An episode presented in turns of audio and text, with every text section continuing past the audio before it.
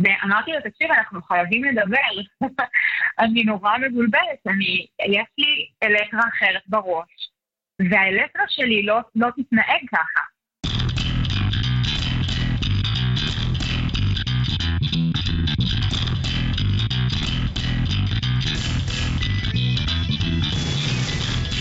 Anti levels would be outdated, of course, before even started. Then on the page, too sincere, clearly regret, backward, wait, naive, anachronistic. Maybe that'll be the point. Maybe that's why they need the next real level. Real level, as far as I can see, with disapproval.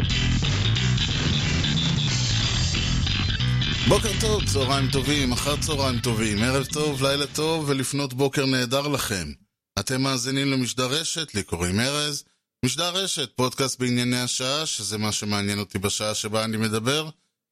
אם יורשה לי להגיד כמה מילים על עצמי, ולא יוצא לי לאחרונה להגיד הרבה דברים על עצמי, ואולי גם לא יצא לי בשבועות הקרובים, אז תרשו לי להגיד כמה מילים על עצמי. אני מאוד אוהב אופרות. אני מאוד אוהב מוזיקה, אני כבר דיברתי עם אה, אה, יוצרים, ודיברתי בעצמי על מוזיקה, וזה לא סוד, ואני לא מתבייש בזה, אני מאוד אוהב מוזיקה, זה הדבר אולי שאני הכי אוהב בעולם. ומוזיקה זאת אומרת הכל, כאילו קלאסי ו- ופולק ורוק וטכנו ודנס ומזרחי ורוק כבד וכל השמות המוזרים האלה שיש להם המון המון סאב ז'אנרים ודברים כאלה. וכמובן מוזיקה אתנית מכל העולם, וכן, כמו שאמרתי, את המוזיקה האומנותית. זה לא מוזיקה קלאסית, אלא מוזיקה אומנותית. כלומר, המוזיקה שיצרו ועשו במאות, כמה מאות שנים האחרונות, שבחלק מהם זה גם נקרא באמת התקופה הקלאסית, ובחלק אחר זה נקרא הברוק או הרומנטי, ואנחנו במודרני והפוסט-מודרני, ואני לא יודע אפילו איך הולכים לקרוא לתקופה שאנחנו נמצאים בה עכשיו. וכל הדברים האלה מבחינתי זה דברים נהדרים ואני מאוד אוהב אותם. והאהבה הגדולה שלי בכל הדבר הזה זה אופרה, ואופרה מהרבה סיבות. קודם כל יש את הסיבות ה... שטוענים שזאת האומנות המושלמת או המלאה ביותר, כי תחשבו על זה רגע, יש קודם כל, מה זה אומנות? יש לנו ספרות, יש טקסט לאופרה. דרמה, יש דרמה, יש תסריט, אנשים משחקים דמויות, יש ממש משחק ובימוי וכל ההתעסקות בדרמה. יש לנו את האומנויות הפלסטיות, ציור ופיסול ו- ועיצוב ותפ- ובגדים ותפאורה וכל הדברים האלה, אז יש בזה את האלמנט של האומנות הפלסטית.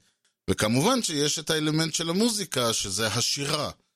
ומעבר לזה, האופן שבו אומנים, הזמרים, או איך שהם נקראים, אני חושב שהם נקראים זמרים, באים אז הם בעצם משלבים בעצמם את כל מה שאנחנו אוהבים לראות בדרמה ובמוזיקה, כלומר זה לא רק ביצוע מוזיקלי של יצירה, וזה לא רק ביצוע דרמטי של יצירה, אלא שילוב של השניים, שקודם כל זה, זה היסטרי, תחשבו על זה שרק להיות זמר זה פרויקט, ורק להיות שחקן זה פרויקט, ותחשבו שאנחנו צריכים, אנחנו, כלומר האנשים שהם זמרים, צריכים לבוא ולשלב בעשייה שלהם את שני הצדדים האלה, ולהביא לנו, הצופים, המאזינים, איזשהו שילוב של דרמה ושירה. כלומר, הזמר או הזמרת צריכים גם לבצע את הדמות שהם לובשים באופן הכי טוב שאפשר, מבחינת מי זאת הדמות, מה המניעים שלה, איך היא מתנהגת, איך היא מגיבה, שפת הגוף, המימיקה,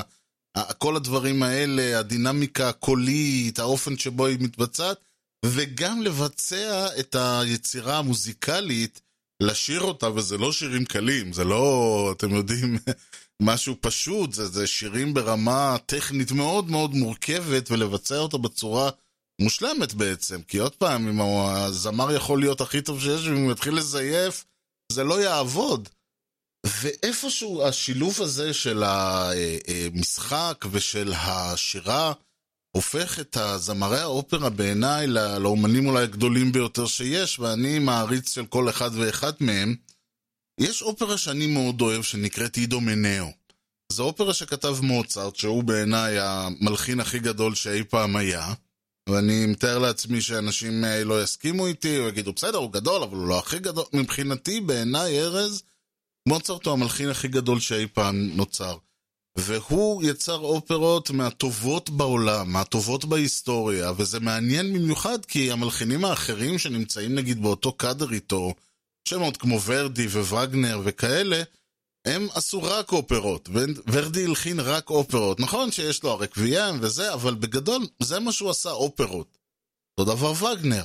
מוצרט לעומת זאת כתב סימפוניות וסונטות ויצירות לפסנתר ויצירות לכלי קשת ו- וקונצ'רטים לפסנתר ולכינור ולקלרנית והוא כתב מוזיקה דתית שזה כל המיסות והוא כתב שירים קטנים והוא כתב שירים גדולים והוא עשה המון המון המון מוזיקה, 600 יצירות הבן אדם כתב ועל הדרך הוא כתב גם כמה אופרות שרובן, ובטח מהתקופה שהוא היה בן 20 פלוס, רובן אה, נכנסו לפנתיאון של היצירות, ובעיניי הן האופרות הגדולות ביותר, וזה שמות כמו אה, אה, נישואי פיגארו ודון ג'ובאני וחלילה קסם, דברים כאלה. אידומנאו היא האופרה הגדולה הראשונה שמוצרט כתב, הוא היה בן 21, שוב, זה צעיר, אבל בשבילו זה כבר היה חצי מהחיים שלו, יותר מחצי מהחיים הוא כבר העביר, לצערנו הרב. ויש בה שילוב של האופרה הישנה, מה שהם קוראים הרצינית. אחת הדמויות שם זה דמות שנקראת אלקטרה, שלא ממש ברור מה היא עושה, וזה חלק מעניין מהיצירה, מהבנת היצירה, להחליט מה באמת, מה היא עושה שם. יש כמובן המון הסברים בין uh, היסטוריים ודרמטיים וכל אלה. הסיבה שאני מתעכב עליה שתי סיבות, אחת מהן היא שבגלל שאני מכיר את האופרה הזאת כבר כל כך הרבה זמן, לי יש איזושהי אינדיקציה אישית שאני ככה, איך אני יודע אם הביצוע הולך להיות טוב מבחינתי, עוד פעם, אני לא שופט אה, אף ביצוע באופן אמפירי. אז דבר ראשון, יש את הפתיחה, אתם יודעים, הפתיחה התזמורתית, ואני בדרך כלל אומר, אוקיי, אחרי שאני שומע את הפתיחה התזמורתית, בערך אני יודע מה הקו של המנצח, אז אני יודע בערך אם אנחנו על אותו קו. ואז יש את הכניסה של הזמרת הראשונה, נסיכה, שהיא מדברת ושרה, זאת אומרת, היא לא ממש מדברת, היא שרה בדיבור כזה. ואז אני פחות או יותר יודע לאן זה הולך, אני בכל... ואז אני אומר, אוקיי, אני יודע בערך לאן דברים הולכים, ואז יש ככה עוד כמה, עוברת איזה חצי שעה, ונכנסת באמת הדמות של אלטרה. היא שרה שם אריה מאוד סוחפת, שהולכת לתוך הסצנה של הסופה על החוף. זה השלב שאני יודע אם, ה... אם האופרה הולכת להיות טובה, הולכת להיות סבירה, הולכת להיות מאוד טובה. ושנה שעברה, בעונה שעכשיו הסתיימה בעצם, אה, או שהופסקה לפני סופה בגלל הקורונה, באמת העלו את עידו מניאו, ואני איך ששמעתי את זה מיד הלכתי ורכשתי אה, כרטיס במיטב כספי, וזה באמת מיטב כספי, הכרטיסים שם עולים הון תועפות. אבל אמרתי, תשמע, זה שווה פעם ב-20 שנה לבוא לראות עידו מניאו באופרה הישראלית, למה לא? עכשיו, גם צריך להבין שיש קאסט לאופרה, וזה לא אותם אנשים ערב ערב ערב. זאת אומרת, יש לכל תפקיד כמעט, יש בדרך כלל שני אה, זמרים או זמרות שעושים אותו, והם מתחלפים, ואני לא סגור אם הם מתחלפים ביחד. זאת אומרת, לפעמים אתה יכול להיות עם... כלומר, אני לא חושב שזה או ערב כל הערב החלק הזה וערב החלק הזה, זה לא כזה חשוב. אבל בגדול, הסיכוי שלך, שלי, של המאזין, למצוא את הזמרים היותר טובים מבין השניים, כן, הוא די לזרוק מטבע, ולכן לא ידעתי מי אני הולך לראות ומה אני הולך לראות.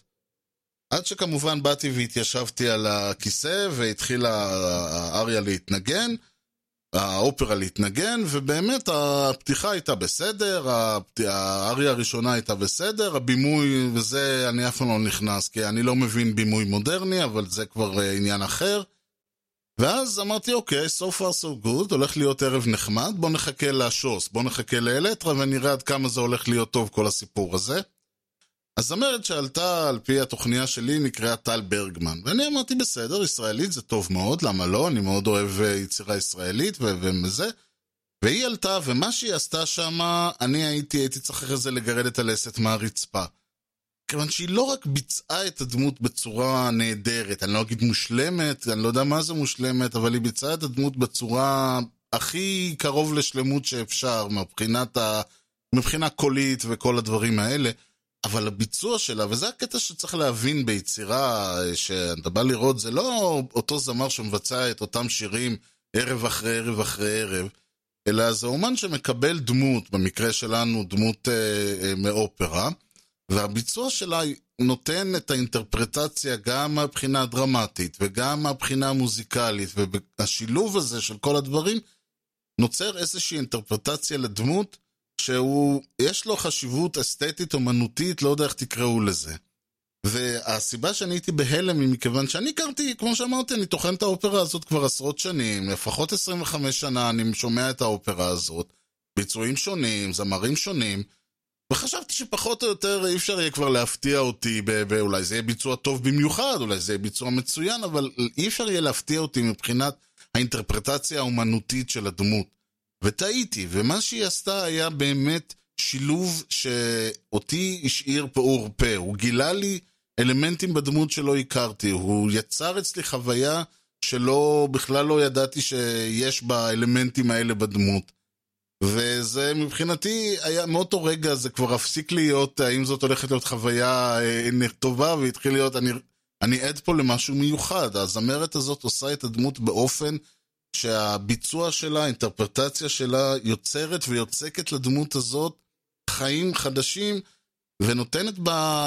מאירה בפנים ודמויות ונותנת בדמות, מאירה אה, אה, בדמות הזאת פנים ורגשות ואלמנטים שאני לא הכרתי ובעצם לא ידעתי שקיימים. זה נשמע קצת מופרך, אבל זאת חוויה, אתם יודעים, זה, בשביל זה אתה הולך לראות אומנות או לשמוע מוזיקה או כל דבר אחר, בשביל הרגעים האלה. והיה, אמרתי לעצמי, איך אני יכול לקבל עוד הצצה לתוך התהליך היצירתי הזה ש, של אותה טל ברגמן, שהביא אותה ל, ל, להגיש לי ככה על מגש של כסף את האלקטרה הזאת באופן שהמם אותי לחלוטין. אז מיד ניסיתי, יצרתי קשר, שאלתי אותה, תהיי מעוניינת להתראיין? לשמחתי הרבה מאוד, היא אמרה שכן. ואני חייב להודות שמעבר ל... ל... דיברנו כמובן על המון דברים, מעבר לכל זה היה גם עניין שאני בכלל משתדל שזאת תהיה שיחה ולא ראיון ולא דברים, וה... וחלק מהעניין היה שבגלל שהשיחה ככה קלחה, בכלל התחלתי את ההקלטה קצת באיחור, כי שאלתי אותה אה, שאלה, על, אה, דיברה קצת על מה שהיא עושה, ואמרתי, אוקיי, תן שיחת חולין לפני שמתחילים. ואז היא אמרה שהיא אה, עשתה בעצם, שהיא, היה לה דמות שהיא מאוד, ככה, את הדמות של דונה אלווירה בדון ג'ובאני, שהיא מאוד התרגשה כי היא לא ביצעה אותה שש שנים. ואז אני אמרתי לה, כן, אבל הדמות לא השתנתה, זו יצירה מלפני 200 שנה. היא אמרה, כן, אבל אני השתניתי בשש שנים האלה. וזה היה הרגע שאני אמרתי, טוב, שנייה, אני לוחץ רקורד ומפה אנחנו ממשיכים. אז זו הסיבה שזה קצת אה, ככה מתחיל כאילו באמצע המשפט. ואני כמובן, בסוף הראיון אני אבוא, אחזור שוב ככה לכמה מילות סיכום ופרידה. ועד אז הרעיון הבאמת כיפי שלי עם טל ברגמן, תבלו.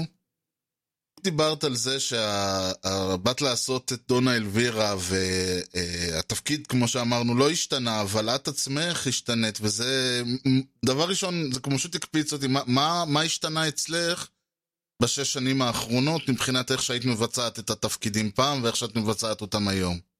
לא, המון המון המון השתנה.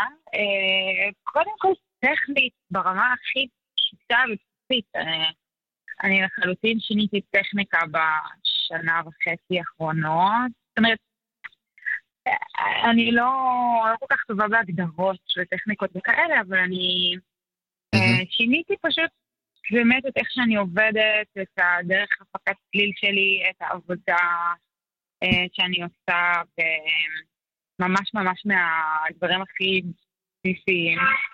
אז, אה, אז כן, כמו ששרתי, השרתי את זונה אלווירה בשתי הפקות, זה היה התפקיד הראשון ששרתי האופראי, והתאהבתי ככה באופרה דרך אה, דון צ'ובאני ואלווירה. Mm-hmm. עשיתי את זה באקדמיה למוזיקה בשנה שלישית שלי. אוקיי. Okay. אז זה היה כיף היסטרי, אבל מיותר לציין שהיו לי בעיות לא מעטות בשנה שלישית באקדמיה.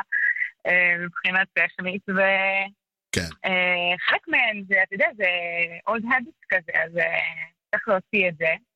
ואחרי זה עשיתי את זה בשנה הראשונה של הסטודיו, שזה היה שנתיים אחר כך. כן. אז, אה, ומאז עברו שש שנים, שזה הרבה הרבה, כן. הבנתי, לא, הרבה דברים זזו מאז. בעצם את אומרת שפעם אחרונה, ש- שלא עשית את זה מעולם על במה, לא עשית את זה מעולם כחלק מה... איך שאת... אה, ו- ולא... ועכשיו גם למדת הרבה דברים מזה שאת אה, בעצם מופיעה, אז דברים השתנו במובן הזה. כן, כן, מאוד, מאוד טכנית, מאוד איך שאני עובדת על תפקיד, מאוד, כן, לגמרי. אוקיי, אני אגיד לך ואני מקדים ואומר, הרבה מהרעיון הזה זה מבחינתי, כמה שאני אוהב אופרה, העולם של השירה עצמו, העולם הטכני שלו, העולם, ה... מה שבעצם קורה מאחורי הקלעים, בחזרות והדברים האלה, הוא זר לי ו... ומוזר לי לגמרי. כי. את יודעת, אני מבחינתי, אם היית אומרת לי, כן, אני מסתכלת על התווים, עולה שרה, וזהו, הייתי אומר, בסדר, מאיפה אני יודע? מה אני מבין בזה?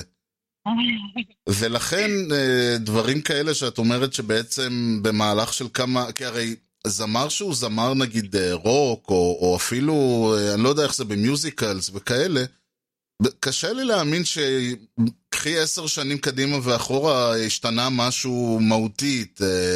ספרינגסטין עושה את אה, שירים מלפני 70 שנה כמו ש... משנות ה-70 כמו בשנות ה-70, זה לא שהוא אה, השתנה אצלו משהו. ו- ולכן בעולם שלך זה נראה לי, ו- והיה מעניין אותי באמת להיכנס ישירות דווקא ל- לעניין הזה. אה, את, לצורך העניין, את מקבלת תפקיד, איך, מה את בעצם עושה? איך, אה, איך, איך התהליך של ה- מה שנקרא עבודה על תפקיד אצלך?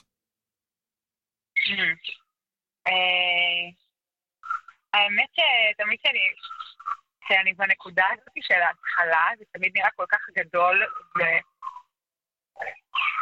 ומלא אספקטים להתמודד איתם, ומלא... ובאמת באופרה יש כל כך הרבה, כי יש, יש המון אספקטים שאין בדברים אחרים, כמו שפה למשל. כאילו, שאתה צריך לשיר בשפה שאתה לא באמת מדבר.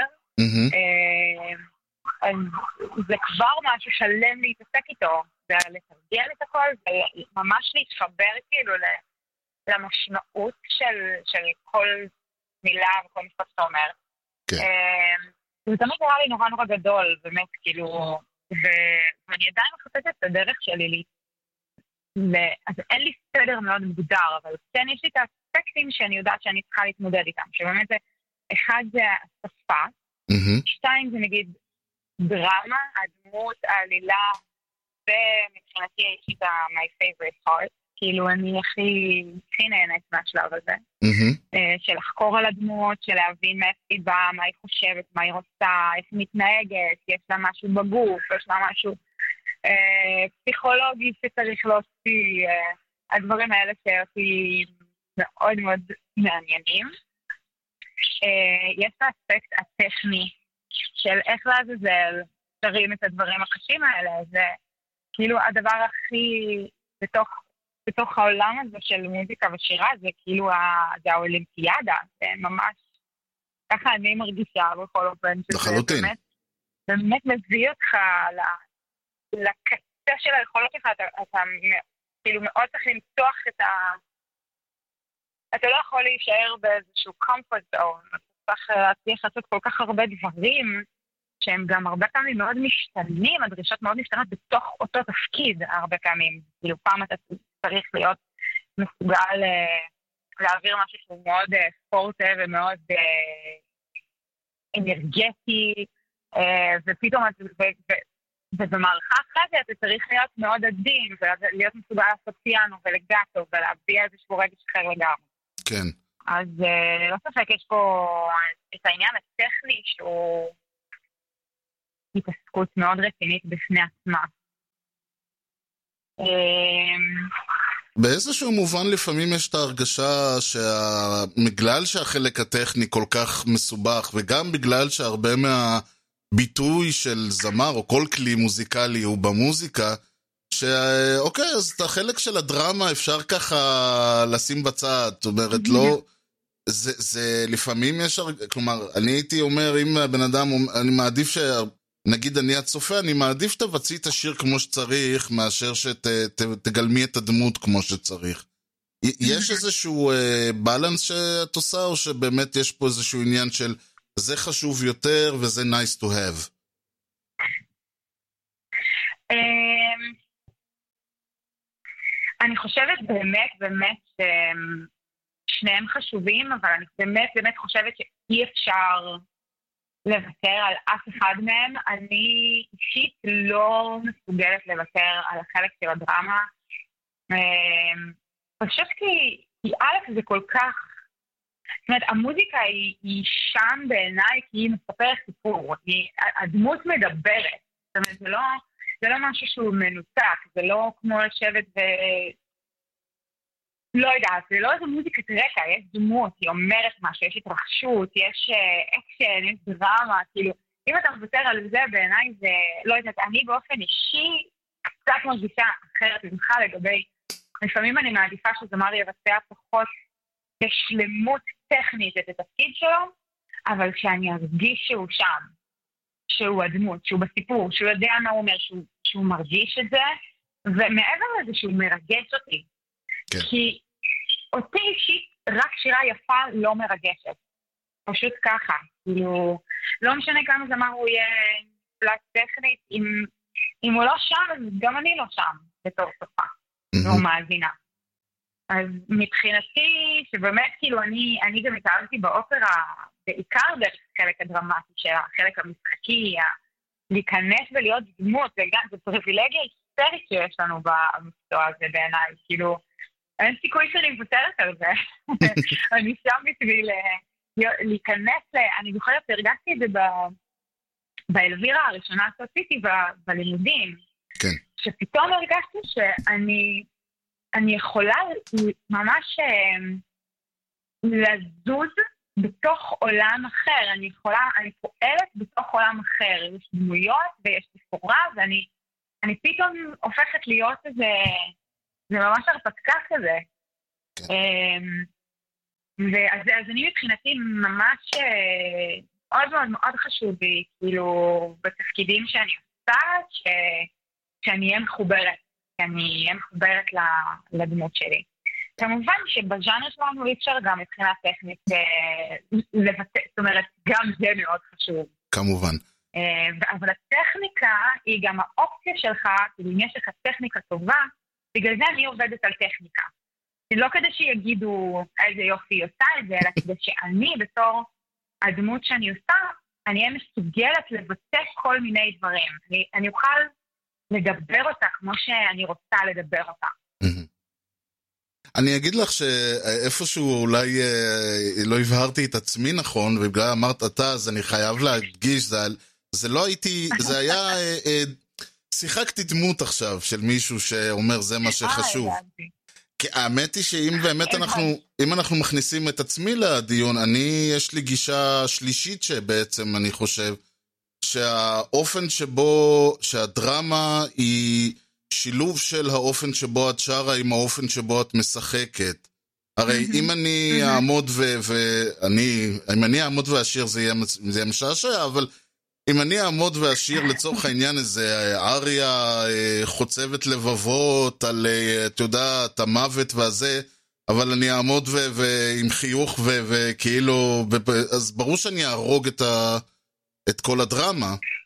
אז הרעיון פה זה מעבר, זאת אומרת, השפת גוף, האופן שבו את נכנסת לדברים, כל זה מביא את הדרמה ל, ל, לשירה בעצם. והטכניקה היא הכלי שאת יכולה בעצם, של... זה, זה ככה אני כן. חושב.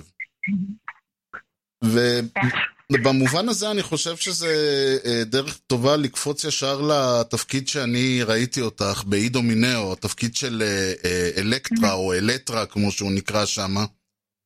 כיוון שיש שם בדיוק את שלושת כן. הדברים שאת תיארת, גם העניין שיש שם, קודם כל יש שם דמות שהיא 100% דרמה. כלומר, גם במובן של... גם במובן שהיא דרמה קווין, אה, גם במובן שבעצם אין לה כל כך תפקיד עלילתי, אלא יש לה רק תפקיד רק. יש לה תפקיד שהוא דרמטי, לתאר אה, פה הסופה, היא, כלומר הסופה שאצלה בוקעת החוצה, ואז כשיש איזה, באריה השנייה שלה, כל כך רגועה, והמים רגועים, והכל אהבה ושמחה, ואז באריה השלישית, אחרי שכל הבלגן נעשה, היא כבר ברמה של עוד שנייה... אה, זאת אומרת, זה כבר ישר לבית... זה, זה כבר ישר לאשפוז פסיכיאטרי, מה שקורה שם. איך נכנסים בכלל לדמות כזאת? איך... איך... לא, כי זה לא מישהי שאתה רואה ברחוב, זה לא מישהי שלי או לך היה ניסיון נכון. איתה אישי. אז אני, אני, בתור התחלה, אני, יש לי חיבה גדולה מאוד לכל הדמויות האלה. שאלווירה היא גם כזאת, אלווירה, אלקטרה, הדמויות שהן כאילו מאוד, אה, מאוד מוקצנות, אמוציונליות, חזקות, אה, על גבול הטירוף. כן. אני נורא אוהבת אותן באופן אישי, זה פשוט אה, נורא כיף לשחק את זה, ולשיר את זה. אמ, ו- ולגבי החיבור לדמות כזאת, אז כאילו מבחינתי, בכל כל דמות שאני אה, צריכה לבצע, אני מנסה באמת להבין אותה. כן. כאילו, אה, לא לשחק אותה, כאילו, אני דרך אגב לא חושבת ש- שאלקטרה משוגעת. אבל אה, כאילו להבין באמת מאיפה היא באה, מה, מה, מה קורה לה, כאילו, מה ההסתכלות שלה על העולם, איך היא מתנהגת. אמ, ועם אלקטרה, מה שעשיתי בהתחלה, כשהתחלתי לעשות את התפקיד, אז אה, כשהתחלתי לעבוד על התפקיד, סליחה, אז אה, אני ישבתי, פשוט, פשוט קראתי עם עצמי פגישה בבית קפה, ישבתי והבאתי חומרים וקראתי ממש על הדמות המיתולוגית שלה. כן. אה, כי היא מגיעה מהמיתולוגיה היוונית, ורציתי להבין כאילו מה, מה מתוך זה נכנס לאופרה, איך, אני, איך זה יכול לעזור לי להבין את הדמות שלה. אה, עשיתי כזה עבודת רקע כזה עליה. אוקיי. אה, כאילו אני חושבת שתמיד אנחנו יכולים להתחבר מאיזשהו מקום לדמות. זאת אומרת, גם כאילו לכל אדם בכלל ולכל דמות, כאילו יש דברים שאתה תוכל למצוא ש... שאתה מזדהה איתם, שאתה מבין אותם. אמ, בשביל זה צריך קצת באמת את ההיגיון הפנימי שלה, שכאילו. אם, אם קוראים את ההיסטוריה שלה, אז לא מאוד קשה להבין מאיפה ה... אה, אימה או מה הפחד, זאת אומרת, היא לא משוגעת, המון המון דברים תלויים באמת אה, במה שקורה באופרה מבחינתה. אה, ו... ולהתחבר באמת למקומות האלה של, של פחד, או של כעס, של עלבון, שלכולנו יש אותם, כאלה או אחרות, בעוצמות כאלה או אחרות, אבל זה מוכר לנו. זה מאוד מעניין מה שאת אומרת, כי אחת הטענות שנשמעות על אה, הדמות הזאת היא, מה לעזאזל היא עושה שמה? הרי היא, מהמם. היא כביכול לא שייכת לסיפור המיתולוגי של אידומנאו. והטענה כן. היא- הטענה היא שכשהקימו, בגדול כשהיו עושים אז אופרה, אז זה בערך היה רעיון שהם היו באים אומרים לו, יש לך שלוש זמרות, שני זמרים, אחד ככה, אחד ככה, זאת התזמורת, זה הדברים. זה מה שיש, תעבוד עם זה. בדיוק, ואז הם אמרו, טוב, יש לנו שתי זמרות, של... שתי זמרות, אז אה, אחת היא הנסיכה והשנייה היא אלטרה, מה לעשות, אנחנו...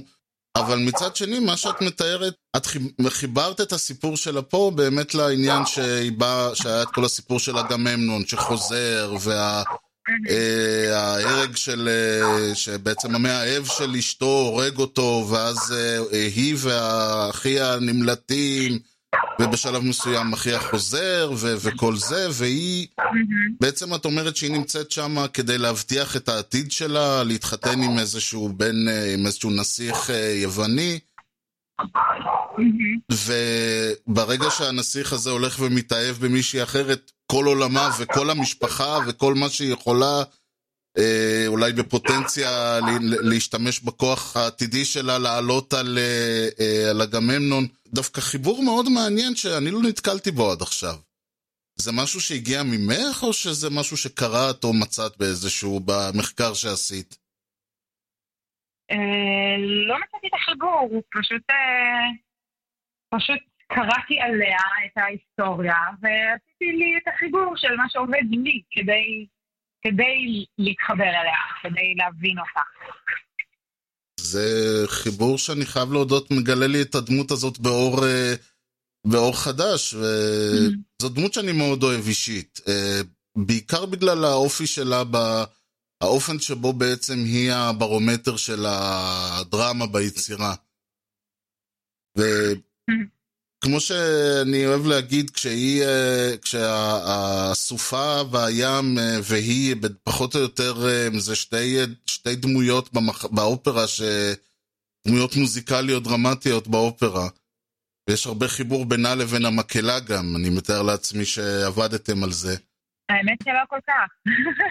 כזווית זווית מאוד מעניינת שאתה נותן לי עכשיו על זה. אני לא חשבתי עליה, על, על לטרה כמישהי שכאילו מחוברת, הרגשות שלה והדרמה שלה מחוברים באמת לים, או מחוברים למזג אוויר, או דברים כאלה, זה, כי... זה ממש מעניין. הרי ב, ב, במערכה הראשונה, היא, יש את האריה המדהימה שלה, את טוטל נקור ויזנטו, שעוברת ממנה בעצם לסצנה של הסופה. ולמקהלה של הדייגים, או מה שזה על החוף, שצועקים שם, הצילו אלים הצילו. נכון. באריה השנייה, היא שרה מים, הכל רגוע, הכל שקט, הכל שמח, כי היא חושבת שהיא הולכת עם הנסיך ל... להתחתן איתו באיזה, באתונה או ביוון או מה שזה. ואז יש את הסצנה של המקהלה שהיא גם כן רגועה ושלווה, שבעצם אה, אה, היא חלק מהמקהלה הזאת. ואז בזה השלישית, אז בעצם אה, היא יוצאת כזה, גם כן שוב פעם, כולם שרים, איזה יופי, איזה יופי, ואז היא באה וכאילו, לא, לא יופי, כאילו, שום דבר לא נפתר בעצם, הרי כל הסערה שם הייתה, הכל שם היה על פי התהום, ואז בשנייה האחרונה בא לצורך העניין נפטון ואומר להם, טוב, בסדר, יאללה, אה, אתה תתחתן איתה, אתה הולך לפה, והכל בסדר, אבל כאילו היא באה ואומרת, הסערה לא נפתרה, הסערה עדיין שמה. והחוסר יכולת שלה אולי לקבל את הפתרון מוביל אותה בעצם אה, באופרה, בבימוי, זה גם היה עניין מעניין שקברו אותך שם עם כל מיני אנשים. עם שדי הגיהנום. בדיוק, כן. זה, שזה כאילו, אם זה נגיד היה מאה שנה מאוחר יותר, סביר להניח שכל החבורה שם, הנפטון היה עולה על כל האי באיזה זה, וכולם היו נשטפים לגיהנום או משהו. יש, יש פה איזשהו עניין שאת, אה, ואני עוד פעם אומר, שיחקת את הדמות מאוד מאוד טוב, אה, איך בעצם אה, עובדים, על, אה, עובדים בעצם על, ה, על האקטינג, על ה... כי בא הבמאי אומר, טוב, אני רוצה שתעמדי פה, ואני רוצה, וזה, וזה אולי לפעמים לא מתלבש למה שאת ראית את הדמות, או להפך, נכון. כלומר... איך, איך בעצם נכון, זה מתבצע? נכון, האמת היא שהיה באמת תהליך מאוד מעניין עם זה בהפקה הזאת, כי אני עשיתי את העבודה שלי, אה, לפני הייתה לי דמות מאוד ברורה של אלקטרה בראש, אני ידעתי בדיוק איך היא, איך היא נראית, איך היא מתנהגת, איך היא זזה, איך היא חושבת, באתי מאוד מאוד מגובשת. ואז מה שקרה זה שה vision של הבמאי היה פחות כמו שלי. זו לא פעם ראשונה שזה קורה לי, אה, בגלל שאני נוטה לבוא עם vision מאוד מאוד ברור. אה, וזה בסדר גמור שאנשים תופסים את הדברים בצורה שונה. אה, ואז באמת בתחילת החזרות בימוי היה לי מאוד קשה, כי היו כל מיני דברים שאלקטרה הייתה צריכה להיות פתאום חלשה מאוד, או נעלבת מאוד, שעם ה vision הראשוני שלי היה לי מאוד קשה לחבר את זה. אה, ואז באתי לניב הופמן הנפלא שביים אותנו, ואמרתי לו, תקשיב, אנחנו חייבים לדבר, אני נורא מבולבלת, אני, יש לי אלקטרה אחרת בראש, והאלקטרה שלי לא, לא תתנהג ככה. אמ, האלקטרה שלי בראש היא מאוד חזקה, היא לא תראה חולשה, היא אמ, ואז ממש ישבנו, ישבנו ודיברנו, הייתה לו המון סבלנות אליי, זה היה מאוד משמח. אה, ודיברנו על זה, והוא הציג לי איזושהי תמונה, שבאמת הייתה שונה משלי, אבל בסופו של דבר אני חושבת, יצרה לי תמונה הרבה יותר שלמה של הדמות של אלקה. אה, שיש לה את הרגעים האלה, שבאמת שהיא נפגעת, זאת אומרת, בסוף שהיא לא... שזה בסדר, שזה בסדר לתת לה להיות פגיעה ו- ונופלת ומפחדת וגם מראה את זה לפעמים. אמ, ואני חושבת שזה היה לי קצת אה, חסר אפילו ב vision שלי. וזה עשה, בסופו של דבר יצר אצלי באמת איזושהי דמות אה, יותר שלמה, וגם גם אה, אני הבאתי מהאלקטרה החזקה הזאת שהייתה לי בראש, ובשילוב של, של גם הפגיעות וגם החולשה לפעמים, וגם הטירוף, כאילו, ואמוציות נורא חזקות, אז היא הייתה משהו מאוד מעניין, אני חושבת, יותר מעניין מהוויז'ן הראשוני שלי לבד. זה נכון. ועכשיו שאני חושב על התפקיד הזה, אני יכול לראות את זה. כי יש, יש נטייה, ושוב, אה, הדמות היא מה שאתה תופס כדמות... אה, בואי נאמר ככה, עם כל הזה שהנשים אה, מופיעות בתפקידים ראשיים באופרה, זה לא תמיד מחמיא, הם תמיד יש, או שהן היסטריות, או שהן נבגדות, או שהן שכפניות, או ש... כלומר, לא, לא, ייקח עוד איזה כמה מאות שנים, מאה, מאתיים שנה, עד שאנשים יתחילו לקבל תפקידים יותר נורמליים, ב- ב- ואני לא מדבר על, אה, את יודעת, קוזי פנטות ודברים כאלה, שזה בכלל אה, אופרה שקשה מאוד להעלות אותה היום, ודון ג'ובאני וכל אלה, אני מדבר על... אה, והיא מוצגת כ- כעוד פעם אישה היסטרית, ש- שאומרים לה תבואי בה, אומרים לה תלכי כועסת, אומרים, כאילו היא מאוד... עלה רגשי נידף ברוח כזה, ש, שכל, אה, או בסופה, או איך שלא נסתכל על זה. וזה מאוד יפה, אני אה, חושב. כאילו כן, כאילו כן, אבל אני, אני באמת אה, חושבת שכל מה שקורה לה, וכל התגובות שלה, וכל ה... הכל מאוד מאוד אנושי. היא מאוד אנושית. ואני גם חושבת שאפילו הסצנה שלה בסוף, שהיא כביכול איזושהי אריה צירוף, סטייל מוצרט, אבל אריה צירוף כזאת, אני לא חושבת שזה טירוף. אני חושבת שכל התגובות שלה והכאב שלה הוא מאוד אמיתי והוא גם הגיוני. זאת אומרת, יכול להיות שהיא מרגישה קצת בגדול, כן? אבל, אה, אה, אבל הדברים מאוד מאוד הגיוניים בעיניי. ואני חושבת שזאת הדרך היחידה שאתה יכול באמת לעשות דמות בעיניי, כי, כי אחרת זה לשחק איזשהו משהו שאתה לא מבין או לא מתחבר, או איזושהי סטיגמה, היא המשוגעת. כן. כאילו, אתה לא יכול לצאת משם לשום דבר. כאילו, אתה צריך להבין מה, מה קורה. למה היא ככה? למה היא מגיבה ככה? ואני באמת באמת חושבת ש... שהיא לחלוטין אנושית ו... ו... ו... ואפילו די הגיונית ברוב המקרים. זה, זה מאוד יפה, אגב. אני אמרתי אה, לך בשיחה קודמת שלנו שאני תמיד אה, האריה הראשונה והשלישית הם ההיילייט שלה. והאריה השנייה תמיד הייתה כזה על הדרך, שוב, טוב, צריך לתת לאריה, צריך לתת לכל זמר אריה בכל מערכה. וזאת הייתה פעם ראשונה שאני הבנתי מה האריה השנייה, הרגועה, השלווה, הפסטורלית הזאת עושה בכל ה... זה אולי בגלל שנתת לה באמת, אה, הפכת אותה לדמות חיה ונושמת, שכל ה... דברים שהיא מרגישה ואומרת היו, אה, היה להם משמעות, שזה נתן באמת משמעות ל... ל-throwaway הזה, שעד, שוב, יותר אני לא אראה אותו כ-throwaway, אבל עד אז הייתה הרגשה. וזה גם מזכיר לי אלמנט שהוא, כי, את יודעת, הרבה צופי האופרה הממוצע הולך ורואה הרבה מאוד ויז'נים אה, של הרבה מפיקים ובמאים, ולא תמיד זה, זה מתחבר לאיך ש... לפעמים אני אומר, תשמעו, הייתי רוצה שפשוט תעשו, תלבשו, אני לא יודע מה, טוגות וגמרנו. ותעשו את זה כאילו זה באמת אה, יוון של אה, אלף, אה, חמשת אלפים לפני הספירה, או אלפיים לפני הספירה, או מתי שזה לא היה. ונגיד, פה לצורך העניין, ושוב, לא בא להגיד שום דבר רע על אף אחד, אבל הבמה, המסך עליו וכל הדמויות עמדו עם חוטים. אני אמרתי, אוקיי, הבנתי לאיזה הפקה הגענו. אבל הייתה, הייתה, היה אלמנט של מראה, על ה... בהפקה היה אלמנט של מראה בעצם, ב-45 מעלות שכזה, והרצפה עלתה וירדה, לא משנה. את הבן אדם היחיד, השחקן, הדמות, האדם, לא משנה איך נקרא לזה, שהתייחס למה שקרה עם המראה. כלומר, את, הבן אדם היחיד שהסתכל למעלה והתייחס לזה שיש מראה מעליכם. זה, מאיפה זה הגיע? זה הגיע ממך, מהבימוי? ממי מי עלה על הרעיון הזה שיש מראה, בוא נתייחס אליה? אמ, הייתי רוצה לקחת קרדיט, אבל זה לא שלי. אמ, הבינוי, הבינוי יהיה כזה שבאמת במקום הזה,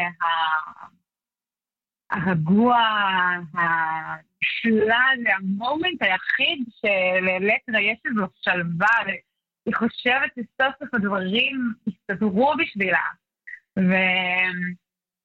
ובקטע מקהלה, באמת יפהפה הזה. אה, היא הולכת ונשכבת נשכבת על הגב, פורסת ידיים, כאילו משחררת את הכל כזה, ו- ואז בעצם הקהל רואה אותה דרך המראה. אה, אני לא, אני לא חושבת שהיא, אלקטרה עצמה לא חושבת מתייחסת למראה, אבל Mm. היה שימוש במראה, אה, בקטע נורא נורא יפה ויזואלית, בעיניי אה, הביע, כאילו, קצת גרם לה להיראות כאילו מרחפת באוויר. כן. יכולת לראות אותה כאילו פורצת ידיים ומשתקפת מהמראה, כאילו היא מרחפת בשמיים כזה. ו... וזה זה באמת רגע נורא כזה מיוחד ו- וקסום כזה, ש... שהדברים מסתדרים, ויש את המוזיקה האלוהית הזאת ברקע, ואלקה מרחפת לה גבוה בחלומות ופנטזיות ועולמות גבוהים כזה. הבנתי. אז זה, זה אני חושבת היה ה vision של, ה- של הבמאי. כן, ואחרי זה הוא שוב פעם הוריד אותך לרצפה, רק ב... באופן קצת שונה בסוף האופרה. האמת היא שאני, טוב, אז אולי את לא מודעת לזה, אבל גם היה עניין שאת ממש כזה הרמת עיניים ו- והסתכלת כאילו למראה, הרמת ידיים, וזה... אז כנראה שרק אני שמתי לב לזה, אולי זה לא היה משהו מודע. אה, אה, אוקיי, אה, לא, זה לא היה כלפי המראה, אני חושבת שאני יודעת על איזה רגע אתה מדבר. אוקיי, אה, שהיא שמה על עצמה את הגלימה. ומתכוננת ל... כאילו עומדת ומחכה בנמל, כאילו, כן. מתכוננת לנסיעה שלה. אז כן, זה, זה כאילו הפריסת ידיים זה, זה לא כלפי המראה, אלא אני חושבת כזה איזושהי מוכנות, מוכנות למסע הזה, אני הבנתי. קבלה, שמחה ומוכנות לצאת לדרך. זה מעניין.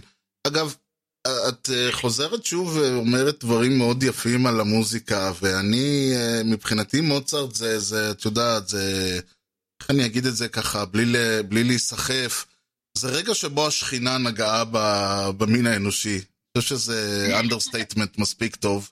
איך זה, ל- ל- ו- ועשית עוד תפקידים שלו, כלומר, אני, אמרנו דונה אלווירה, אני ראיתי שעשית גם את פמינה וגם את פפגנה, עשית גם את הרוזנת וגם את ברברינה. אה, ואני, אה, כן, פיורדיליג'י גם. פיורדיליג'י גם, נכון, אפילו רשום לי. איך, איך זה בעצם, אה, קודם כל, בואי נדבר שנייה לפני שנדבר על המוזיקה. איך זה, ל... איך מוצרט ב... לדעתך בקטע של אה, נשים? הוא... יש לו המון נשים ב...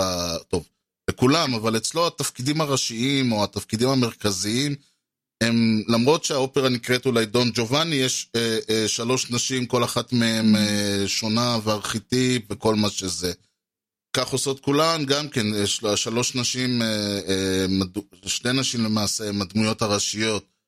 ואותו דבר בספר בנישואי פיגארו, ויש אצלו המון תפקידים נהדרים לנשים. איך מהמם. מבחינתך זה הוא כ- כיוצר בתחום הזה, בתחום הנקרא לו פמיניסטי של, ה- של האופרה? האמת שאף פעם לא חשבתי על זה. על תפקידי הנשים ומוצרט והבנת נשים.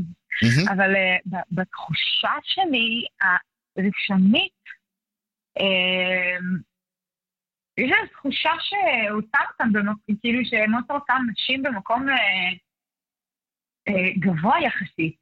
כן. וכאילו הדמויות שלו הן, אה, בעיניי לפחות, לא יודעת.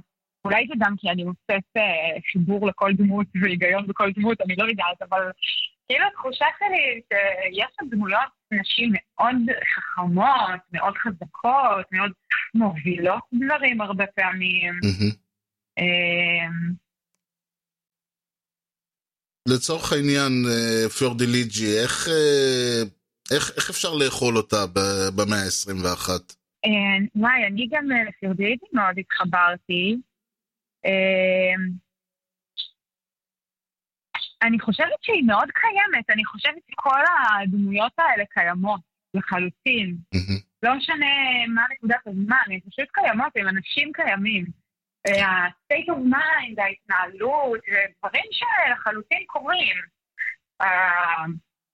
הנוקשות, בהקשר של פירדיליטי זה הנוקשות המחשבתית הזאת,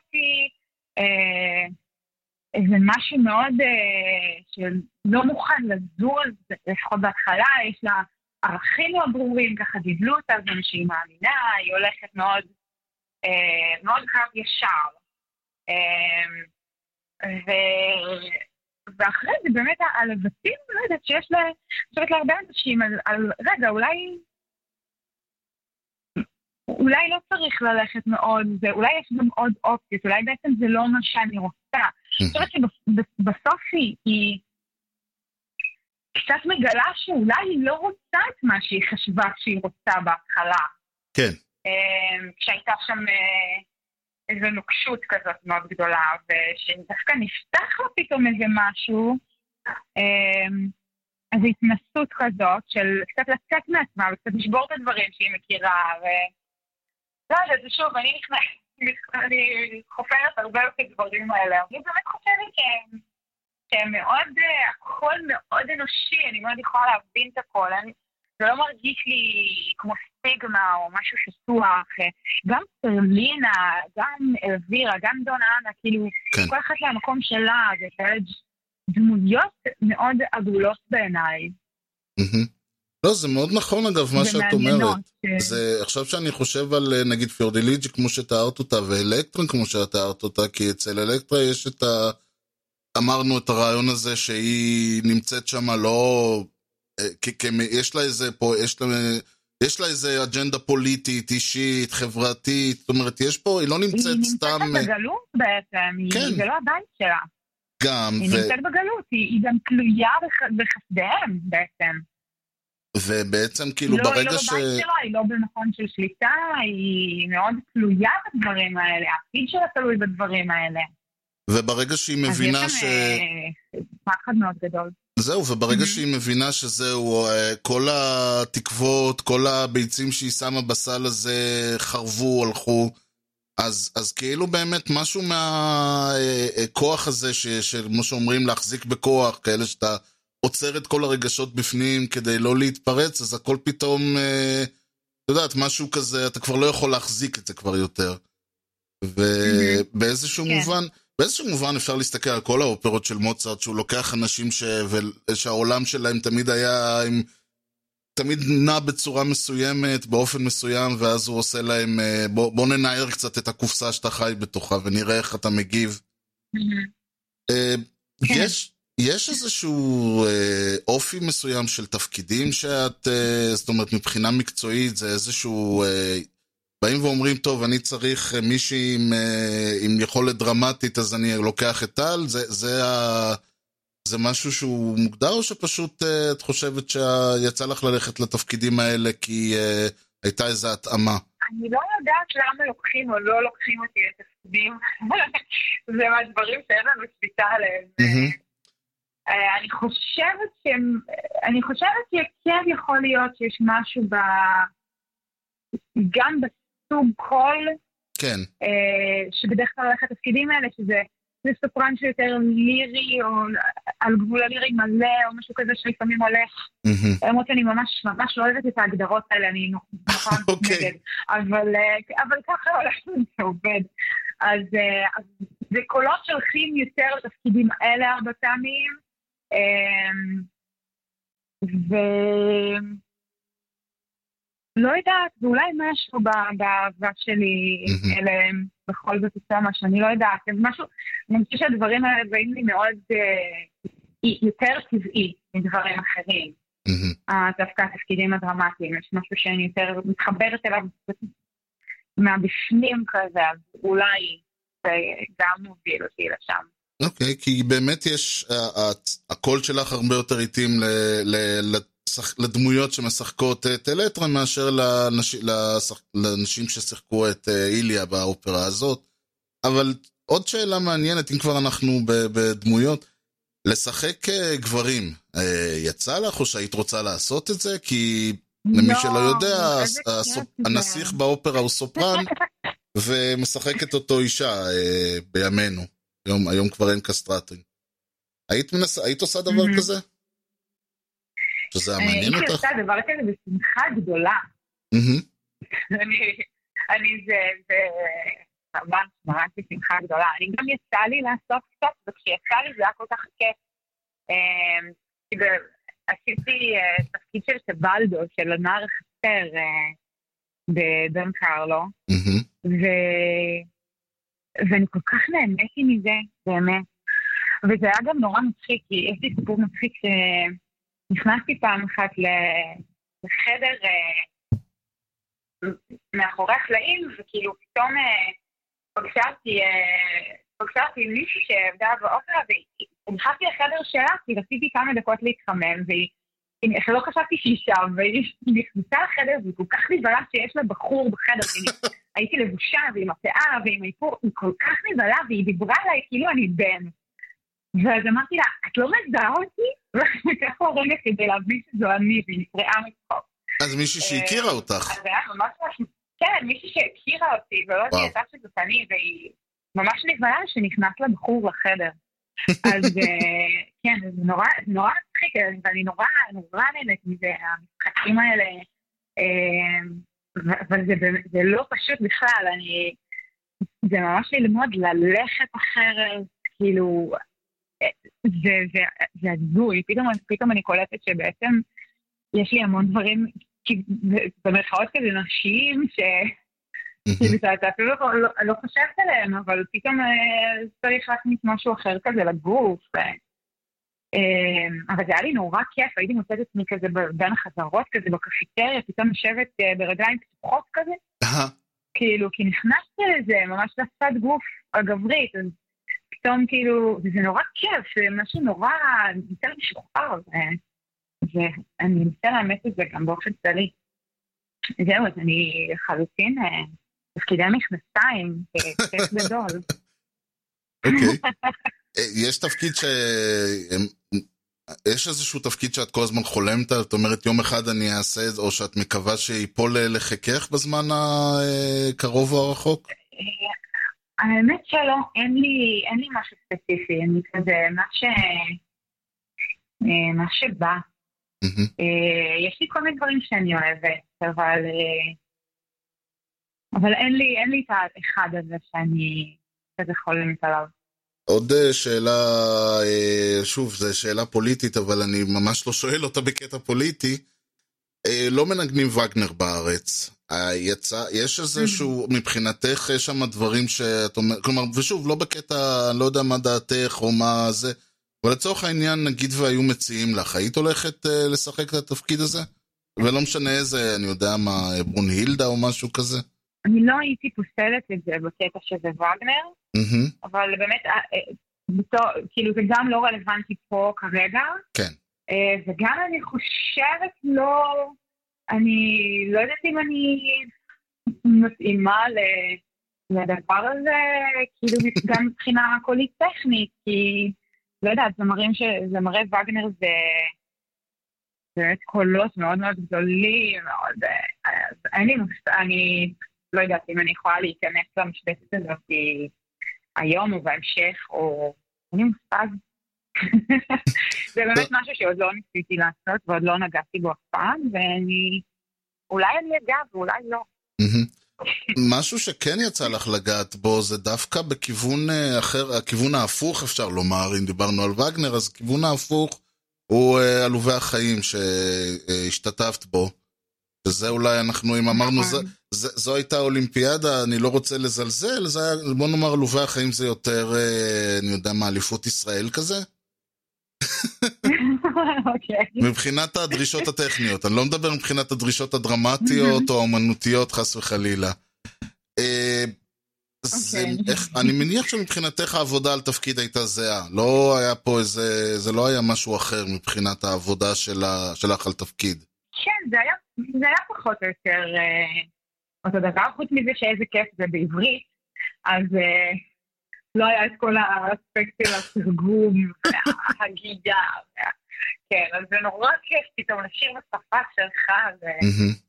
זה באמת, אה, יש בזה משהו כיפי מאוד. לא, האמת היא שזה נכון, גם, גם נוסף לזה אפילו האיטלקית או הגרמנית של אה, אופרות אה, היא ישנה, זאת אומרת, זה אפילו לא השפה המדוברת היום. נכון. כלומר, שגם. גם אדם דובר איטלקית במאה ה-21 קורא את זה, לא כמו שאנחנו קוראים את התנ"ך, אבל קורא את זה עם תרגום בראש קצת, כי זה גם שירה, שירתי יותר וזה גם שפה עתיקה עם uh, ניסוחים אחרים. אבל היית, אה, אם עכשיו נכון. נגיד לצורך העניין היו מתרגמים אופרה אה, כלשהי לעברית, היית הולכת על זה? או שהיית אומרת לא, לא, זה חייב שזה יהיה בשפה המקורית, כי... או שוב, ורדי הלחין באיטלקית, הוא לא הלחין בעברית וכל זה. יש משהו באמת בעניין של אה, תרגום, שהוא... אה, יש עניין, כי יש המון דברים שהולכים לאיבוד, גם אם אתה מתרגם מאוד מאוד טוב, אה, זה מאוד קשה, כי זה לא לתרגם מאמר שאתה באמת יכול, וגם שם דברים הולכים לאיבוד, אבל ברגע שיש מוזיקה ואתה צריך לתרגם גם בעלובי החיים, זה היה תרגום מופלא של אהוד מנור. אבל יש דברים ש... שהרגשתי שהלכו לאיבוד. יש משפטים שבשפה המקורית שלהם הם כאילו... זה... אתה מבין, אצל קוזק זה מאוד, הסולו שלה שם, הרגשתי שבשפה המקורית היא הרבה יותר ברורה כן. במה שהיא אומרת. היא מאוד...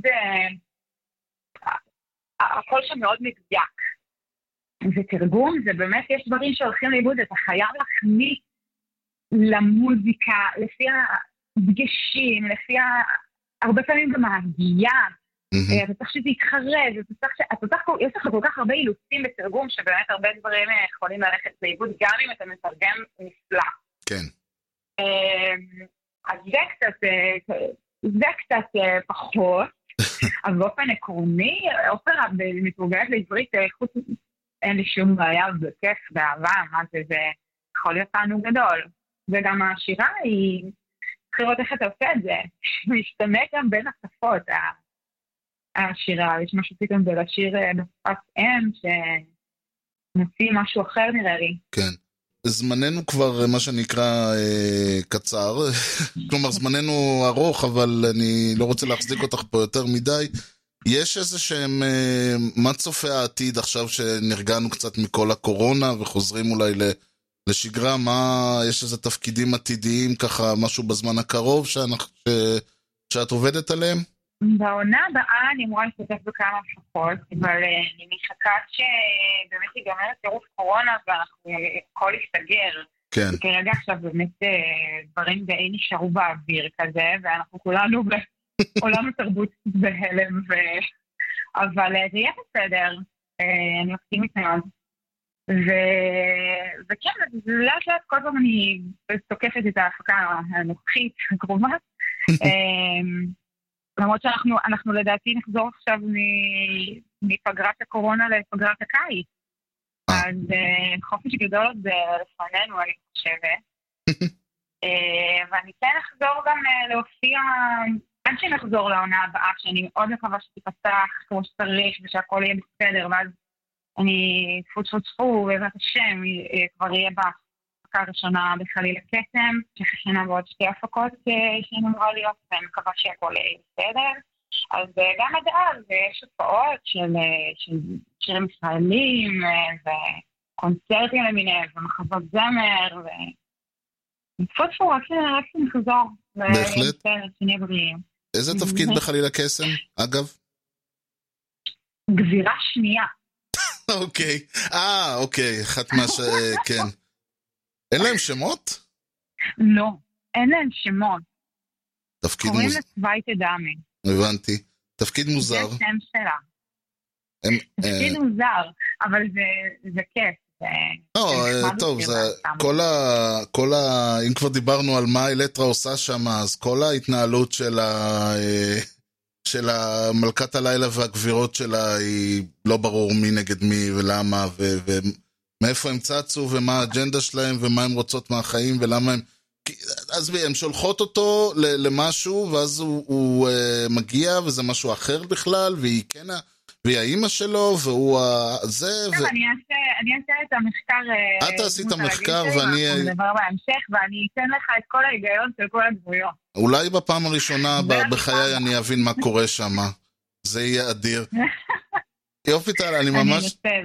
היה לי ממש ממש כיף, אני חייב להודות שכמו ש... אה, אני- כמו שעשית לי את התפקיד של אה, לטרה ב, ב, ב, בזמן שראיתי את, הש, את ההפקה, עשית לי אותו עכשיו עוד פעם בזמן שדיברנו, וזה לא קורה כן. הרבה פעמים שאחרי שאתה מת, בוחש ב, ב, באופרה במשך אה, עשרים ומשהו שנה, שמישהו בא ומראה לך אותה מזווית אחרת, וזה הכיף שבאומנות, יואו, ואני.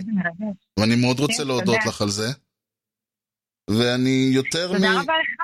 אה, בכיף, אני יותר מאשמח אחרי שנירגע ונחזור ו- ולדבר באמת, שתסבירי לי קצת את חליל הקסם ודברים אחרים, אם זה יבוא לך.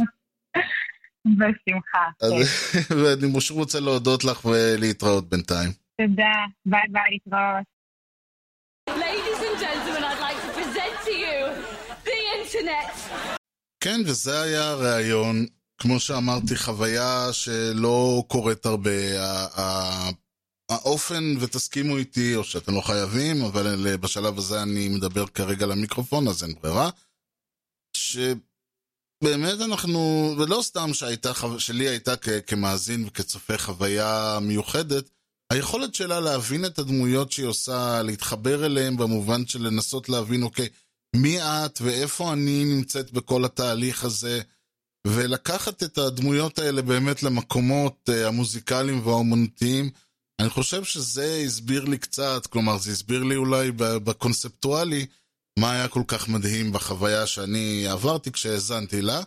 ואני מקווה מאוד שיצא לנו בעתיד, כמו שאמרנו בסוף הראיון, אה, להיפגש שוב על- ולראיין אותה שוב על אופרות אחרות, ויש אופרות נהדרות שהולכות אני להיות בעונה הקרובה של האופרה, וכמובן אני למשל מזמין את כולם ללכת ולעשות, אה, אה, לקנות כרטיסים ולעשות מנויים וכל הדברים האלה, ולתמוך ביצירה ישראלית, סך הכל אולי לא היוצרים, אבל האומנים והמפיקים וה... כל האופרה הישראלית היא ישראלית, זה משהו שאולי לא מובן מאליו ב, בעולם שלנו, העולם התרבותי שלנו, ואני לא נכנס פה לאלמנטים פוליטיים, אבל זה שיש אופרה ישראלית טובה מאוד, זה לא דבר שהוא מובן מאליו, ומי שאוהב את זה, זה המקום ללכת ולתמוך באומנים האלה ובכל אומן, ישראלי או לא ישראלי, שבימים האלה מוצא את עצמו יושב בבית ושואל את עצמו מאיפה יבוא הכסף, אבל זה כבר דיון אחר.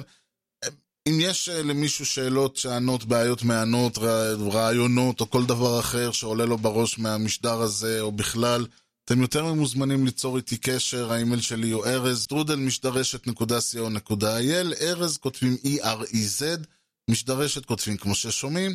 משדרשת co.il זה גם האתר שאפשר למצוא שם את כל משדרי העבר וכמובן את משדרי העתיד. אה, אפשר כמובן גם למצוא באתר את ה-RSS ואת אה, את הקישור לאפל פודקאסט וליוטיוב וספוטיפיי, רדיו פאבליק וסטיצ'ר. אפשר למצוא את משדרשת גם בטוויטר, twitter.com/ארז ובפייסבוק, facebook.com/משדרשת. וזהו, עד כאן המשדר והרעיון. אני רוצה להודות, שוב להודות המון המון לטל ברגמן על הרעיון הבאמת כיפי שהיא אה, נתנה. והעניקה לי, אני ממש, נה... אני אישית הייתי בשמיים, ואולי שומעים את זה מזה שאני קצת אה, נורא נהנה מהעניין, אבל מה לעשות, זה הכיף שלי, ואני מקווה מאוד שזה היה גם הכיף שלכם. ובכל מקרה, אנחנו נתראה במשדר הבא, ועד אז אני הייתי ארז, שיהיה לכם המשך יום נהדר, ולהתראות.